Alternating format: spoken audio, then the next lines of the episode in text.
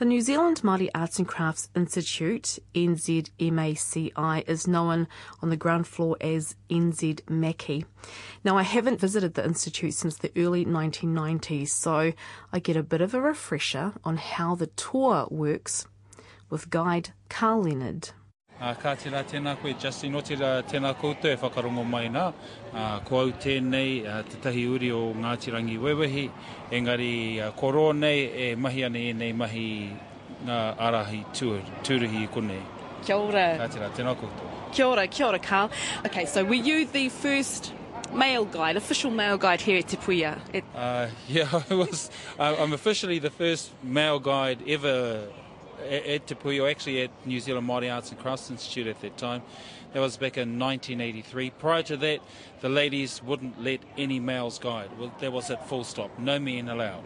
So, so how was it that you broke the mould, essentially? Uh, I think it might have been a, a few reasons. One, one is um, my my uncle was the first director here, but that was long, long before my time. Second is um, we're talking about Mister P H Leonard. Yeah. So. Pakake Leonard, that was, that was my uncle. He's the first director. Uh, when I actually came here, I got on really well with um, the kuia of that time who were guides, and they were between the ages of fifty-five to sixty-five. And they're really the ones who actually got me in as a guide. Um, so they, they knew my kuia, um, Pare Wahawaha Leonard, because they knew her as a weaver. They knew my uncle. Uh, my sister had also married down into to Tuhourangi Ngati Wahiao, so they kind of found a little bit more favour. And I think they might have liked my poisonality, so um, they kind of took me under their wing. But prior to that, they wouldn't let any males in. I mean, uh, I remember them talking about even ones as well known as Irirangi Te Aki Awa were denied. He wasn't allowed. So, you know, it, it was quite an honour back in the time, but um, it was really due to these uh, these women.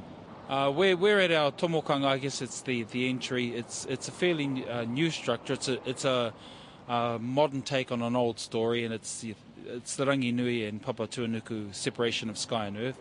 Um, so this is one of the versions, and it's about uh, the separation of the two. We have twelve po here representing uh, the twelve different heavens. The upper figures are representing Ngātua Oterangi, uh, Ngātua. The, the, the, the people are the, the lower forms. And in the centre of it, we have a, a, a large Pounamu boulder there, all the way from the South Island. It's our Māori stone as such. Um, so, and, and a lot of our overseas visitors, especially the Asian ones, get right into yeah, rubbing the stones yeah. because, you know, they understand this concept of giving energy over and receiving energy back. Although, you know, our taonga kind of slightly vary to that because, you know, sometimes they just take the energy, just depending on whose taonga it was. And, yeah, but we won't go to that. Yeah, but, yeah, yeah, yeah. When you did a sixteen-year stint here and then you, you know, did your own thing for a few years and you came back, I mean, there must have been some huge changes, I mean, over a decade, and then you came back here. What's the most obvious to you? Uh, the name? Well, the name is one. Well, yes, yes, the name changed when I was away. The two are the structures. I mean, there's this new entrance, but, but fundamentally, it's still the same. So, you know, with a lot of the old but new staff here who, who came after my time, many have asked, well, they've said, well, you must be really enjoying it. There's lots of changes. And I said, well, fundamentally, no, there's no changes. It's still the same practice. It's still the same custom. Tourism doesn't really change. The, the nature of the face may. It's no different than, you know, putting on lipstick and one day and not wearing it the next. So, oh, so really, not. It's still the same.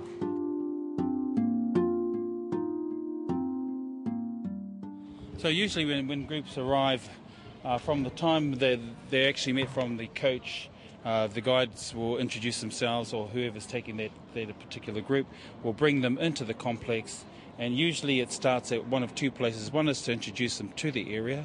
So that's Te Whakarewarewatanga o Te Ope Tāua a Wahiao. So introduce them to the name of the place. So, you know, sometimes we cut it down to Te Whakarewarewa, or Waka for short, yep. for the pronunciation. But basically we take them through the name, its pronunciation, the background of the name, how it, how it got named that. It's it's just to lay uh, as a format or a precursor to what they're going to see. Really, for a lot of people, that's what they're coming to see is yeah. the thermal activity. Yeah. And then with the carving and the weaving, that's for them is the bonus on top.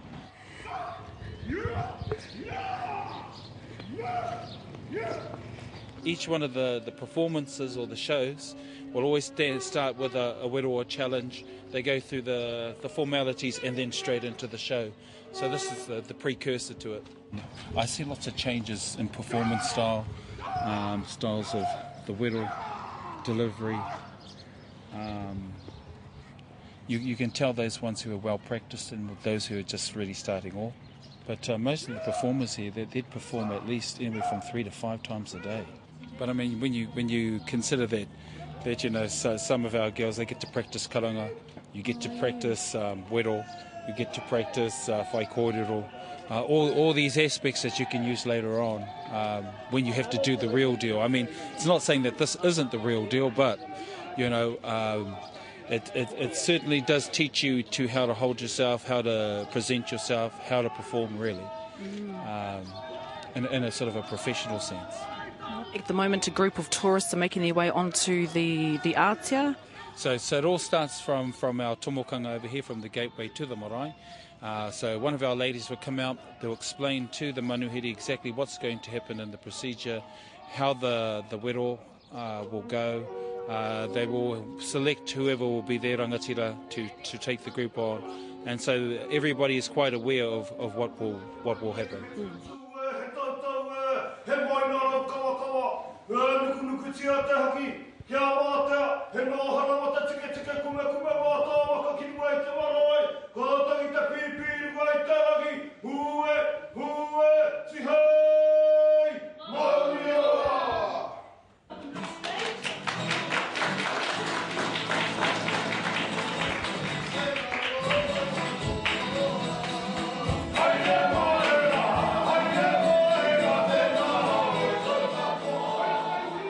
Inside the Wharenui here at Rotorua Marae, small kapahaka groups sing to about forty or so tourists. They teach them waiata aringa or action songs, and then waiata poi, poi songs. Following the performance, we make our way to Te Whakarewarewa Geothermal Valley, which is only a short walk away from Rotorua Marae. From from the entry down to the valley, really, just to get to the geysers itself, is about twenty-five minutes. Oh, okay, yep. So, and, and that includes, you know, along the way going to see the Kiwi House, uh, one of the biggest mud pools, Ngā Mōkai a Koko, as well as going up onto the geyser terrace, spending about five minutes there before returning back to the top here.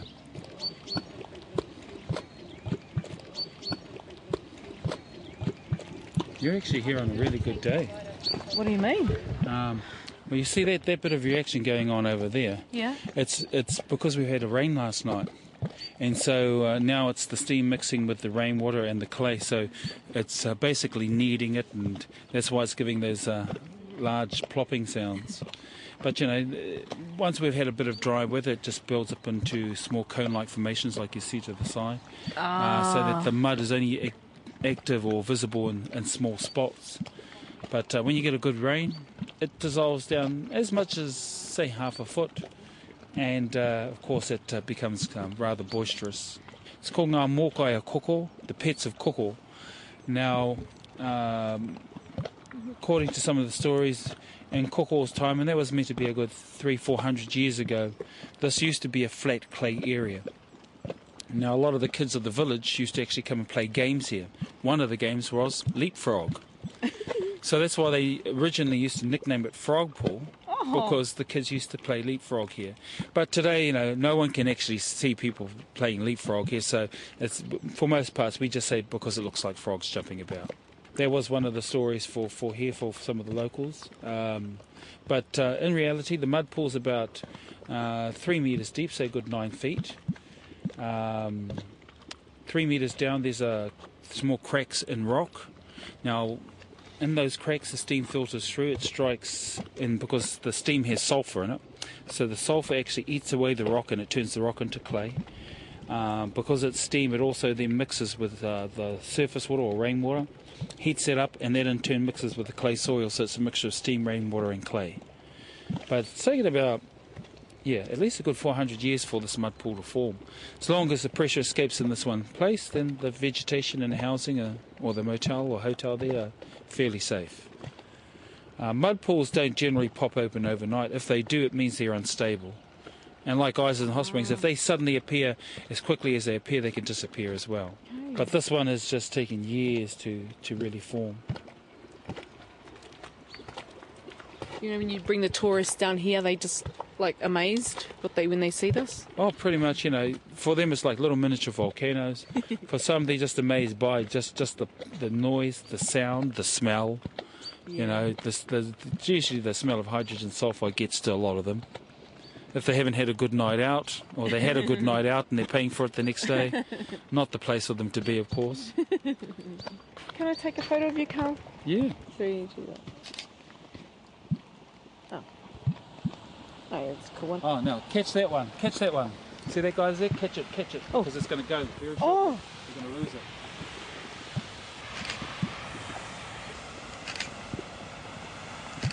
Now, the reason I say that is because that's kereru. Kereru started re-erupting in nineteen ninety-eight.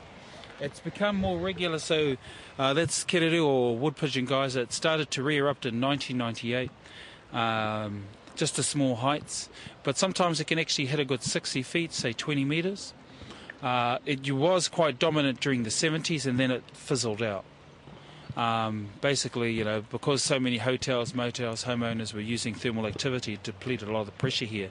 So some of these geysers were becoming affected, and that's why government introduced anyone living within one and a half kilometre radius of this area no longer permitted to use the thermal. But since they've closed a lot of people down, that's one of the results, is that geyser there erupting to a good sixty feet in height. Even with our big geyser Pohutu, which is going in the background on top of the terrace, um, the longest eruption, I think, up into the year two thousand, during my time, was at least fifteen to sixteen hours non-stop. But um, that got blown out of the water in the year two thousand when it erupted for over three hundred days. So that shows you how much pressure is actually returning.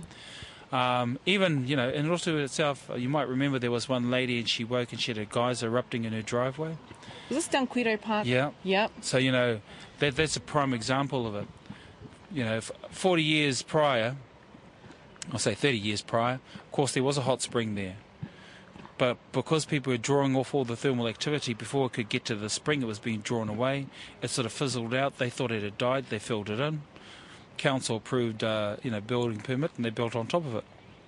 Of course, when they started to discourage the use of thermal activity, pressure builds back up again. Thermal starts looking for its um, um, yep. pressure points of where it can escape, goes back to the same place. So that's what happened. So you see, with a lot of our thermal activity, um, compared to what we had in the eighties, it has actually increased. There are good signs for old geysers that, you know, maybe in another ten, twenty years, there might be something happening on the, on the terrace again. So, Carl, when you talked about people drawing the thermal, what do you mean by that? People were using thermal... Yep. So what they what you do is you drill down, you put down a geothermal bore. Um, by using that bore, you can actually draw the water off for bathing pool or for heating. While electricity is good and helps us, it, at the same time, there's a cost, and it's Papa Tuanuku, and it just, you know, takes away the pressure and destroys things.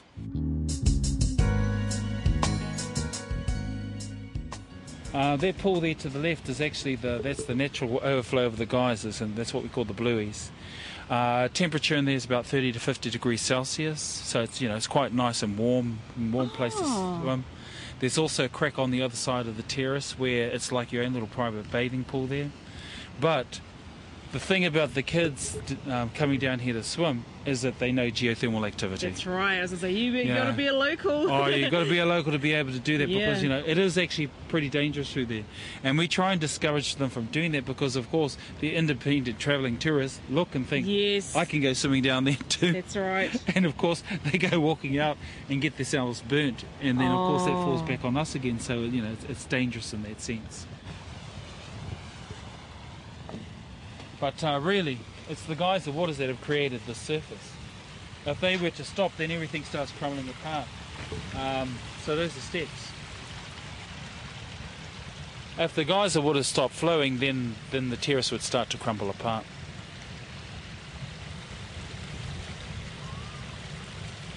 And so with uh, the geysers here, Prince of Wales feathers on the left, Pohutu is the bigger one. Now it's, it's only about, what, fifteen, twenty feet. And then to the right, there's the spring here, the pool, Te Horu. Oh, and they're actually, they're all from the same channel or vent underneath the surface. But before it reaches the surface, the channel splits into three. Now, even with Te Horu, that, that disappeared um, for over fifteen years. You actually couldn't, you'd actually have to look down about ten feet into it to see water. Gosh. And so that actually only started coming back during the nineties, right, roughly about ninety-eight as well.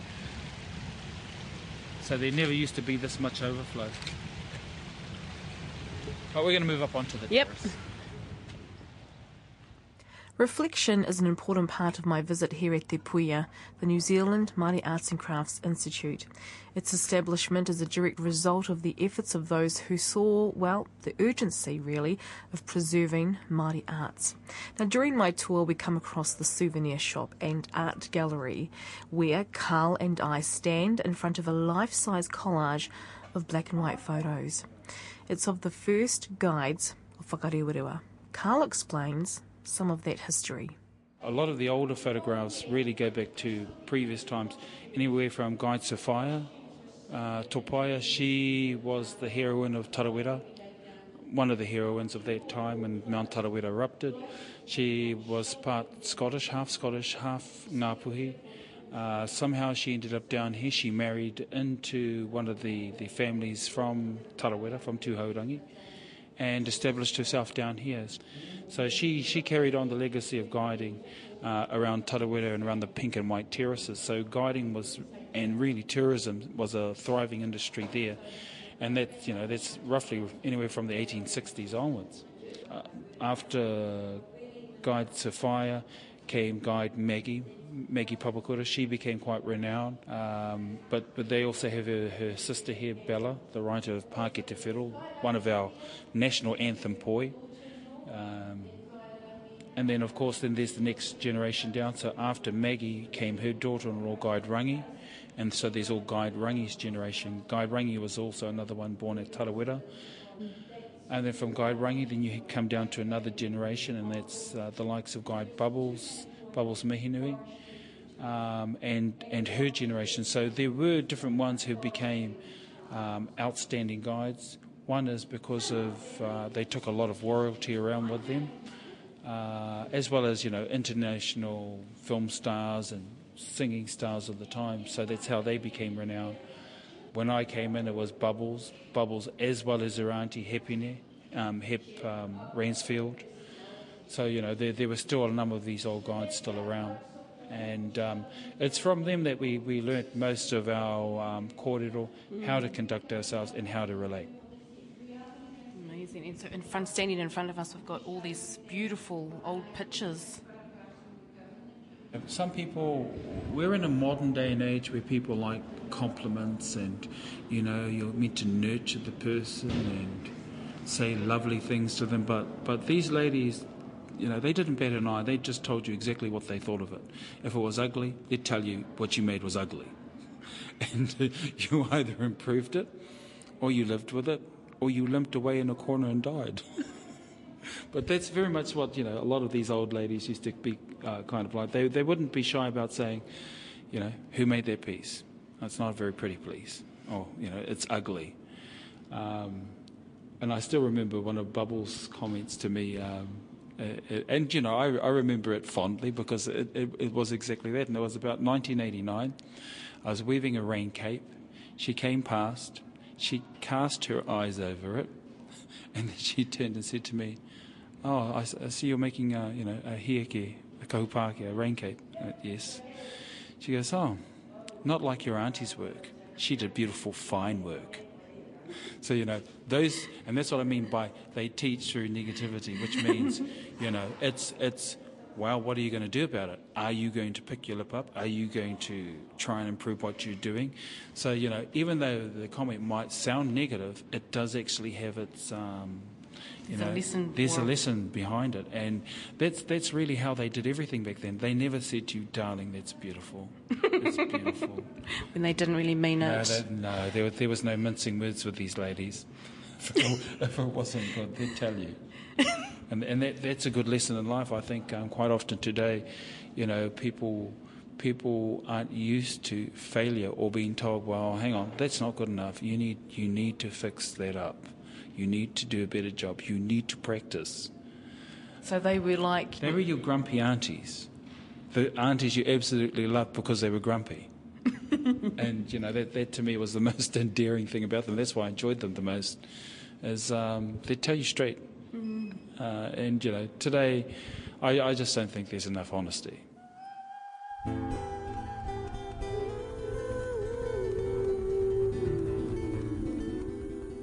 Fifty years since the Rotorua New Zealand Māori Arts and Crafts Act was put into legislation. Fifty years. You know, when you reflect upon the last fifty years, what what do you think of when it comes to what Te Puia has generated here in Rotorua as well as around the world? The ex- Māori experience. Māori experience. Um, I was going to be cheeky actually and say, well, I wasn't around fifty years yeah, ago, yeah, so I can't yeah. really tell you. For me, um, Te Puia, and what it was back then, which was the New Zealand Māori Arts and Crafts Institute, um, in our time when we when we were guiding, it, it was really the child of of guiding from in the village. Mm.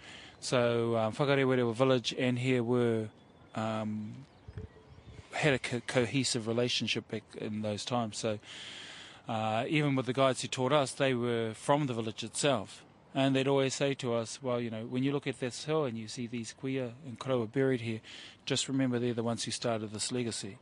So, you know, I, I still see uh, the village side being an important part of of uh, Te Puia and who we are on this side. So, but, you know, after a period of time, it's no different than your own children. They kind of outgrow you. And uh, you no longer require your parents, you want to be a little bit more independent, and so in the nineties the two areas separated. Mm. I, I kind of still miss the, the fact that we're not one. Um, I, I, you know, that's just my own personal view, that they'd uh, be more cohesive, things would be more cohesive if they were, were one, but um, it doesn't mean that things can't operate independently either. Mm. So we moved from being part of the village to being the New Zealand Māori Arts and Crafts Institute and being separate. Um, then from being New Zealand Māori Arts and Crafts Institute, we moved across to becoming Te Puia. So we, we had a change in name and brand. Um, I'm still an old New Zealand Māori Arts and Crafts Institute staff member. Mm-hmm. So, you know, I always look at this place as that, even though I know the new name is Te Puia. But Te Puia, um, you know, is, is commemorative of the fortified village over there in the valley. Um, I still like the old name. Um, uh, so that was a great thing about here, uh, about the arts and crafts during the nineteen eighties, is that the majority of our staff members then were kuia and kaumātua. So you had all these old people around. So we went from cultural into commercial. Mm. And, you know, both have a totally different focus. Um, it's really hard to get an even balance where one doesn't try and over-dominate the other. The problem with commercial, and that's, uh, that happened in the nineties, is that while you might have a good background in marketing, um, or you might have good ideas, and or you might have a good background in finance, it's about knowing the nature of what this business actually is, and that's tourism. To know that tourism actually fluctuates with the season. To know um, that with culture, you can only push culture so far before you turn it into Disneyland. Uh, we've been through those, um, I, I call them growing pains and teething pains of the past, uh, during the nineties and right through into two thousand. It, it's about knowing that you've overstepped the mark, or you've stepped over the line, and this is no longer Māori, this is actually just total commercialism, and it doesn't work. You know, you're here to, to represent the culture, which is not only the culture... Um, the sixteen hundreds, seventeen hundreds, eighteen hundreds, nineteen hundreds, but of now as well. Mm. Because, you know, culture evolves and changes. You can't get too locked into one thing. And sometimes um, with our people, we get locked. It's it's not just generic to Māori, but to a lot of people, you get locked into a way of doing things. Through culture, we're, we're able to survive. So, you know, we're able to make a living, whether it be in the performing arts uh, and kapahaka. But, you know, in doing that, where it, where it's failed and got lost and everywhere else in the motu, we maintained it here. Um, when you want to see carving and weaving, where does it automatically come to mind? But Rotorua as being the centre. Not that it wasn't anywhere else, but this is where we made sure that it flourished and it survived. And so really it's due to tourism that these arts have remained. Otherwise, um, it would have died. You know, i te pēra ki te moa, ka ngaro ki te pō. So, you know, even with Āpirana Ngata during his time in looking for, for carving, this is the centre that he came to because he knew that carving was still flourishing here. Um, even when he looked for experts in using in ads, they'd died out everywhere else. The only carvers uh, left were from here, and that was Eramiha. So Eramiha then started up the carving school. Mm. Mm. Um, there were a couple others before him, but uh, he was the main one to lead the carving school of that time, which later on one of his um, students became the master carver of this school. So, you know, um, it's, it's continuing on that legacy. So, as I wind up my tour, I ask Carl what the perks of the job are, and for him, he goes right back to his teachers. So, you know, the, the great thing about when I started here was that the old girls, they, they were still speaking Māori at their time, but it was for a different reason. It was so that you could talk about the tourists in front of them. And they wouldn't understand what was being said. And that's actually what got me into speaking Māori, was, was you know, they'd walk past and they'd say, "Ei, te hohau tēnei tangata, oh, ko hoha katoa au, ana pātai mai kia, oh, anini te mahunga." So, you know, they'd, they'd be talking like that and saying it with a smile. So, so you, you, would, you, would, you would never let your body language or the tone of your voice tell them what you were talking about. Sometimes they'd be able to, you know, they'd be able to put two and two together and figure out, oh, well, they're talking about us, but we can't tell what they're actually saying. So, you know, sometimes they do it with a smile, and that was the great thing about them. Uh, that's that's why I say you learn to become a performer, which means, you know, you put the good face forward while all the time you're thinking something else in your head. So they were like that. Ai, kia ora, tēnei te mihi kia koe e Carl. Now for pictures of Te Tohu and Pohutu geysers uh, and the rest of my tour, head to radio n z dot co dot n z forward slash teahika. That's T E A H I K A A. And in the page you can find the links to the shows we've covered throughout the year.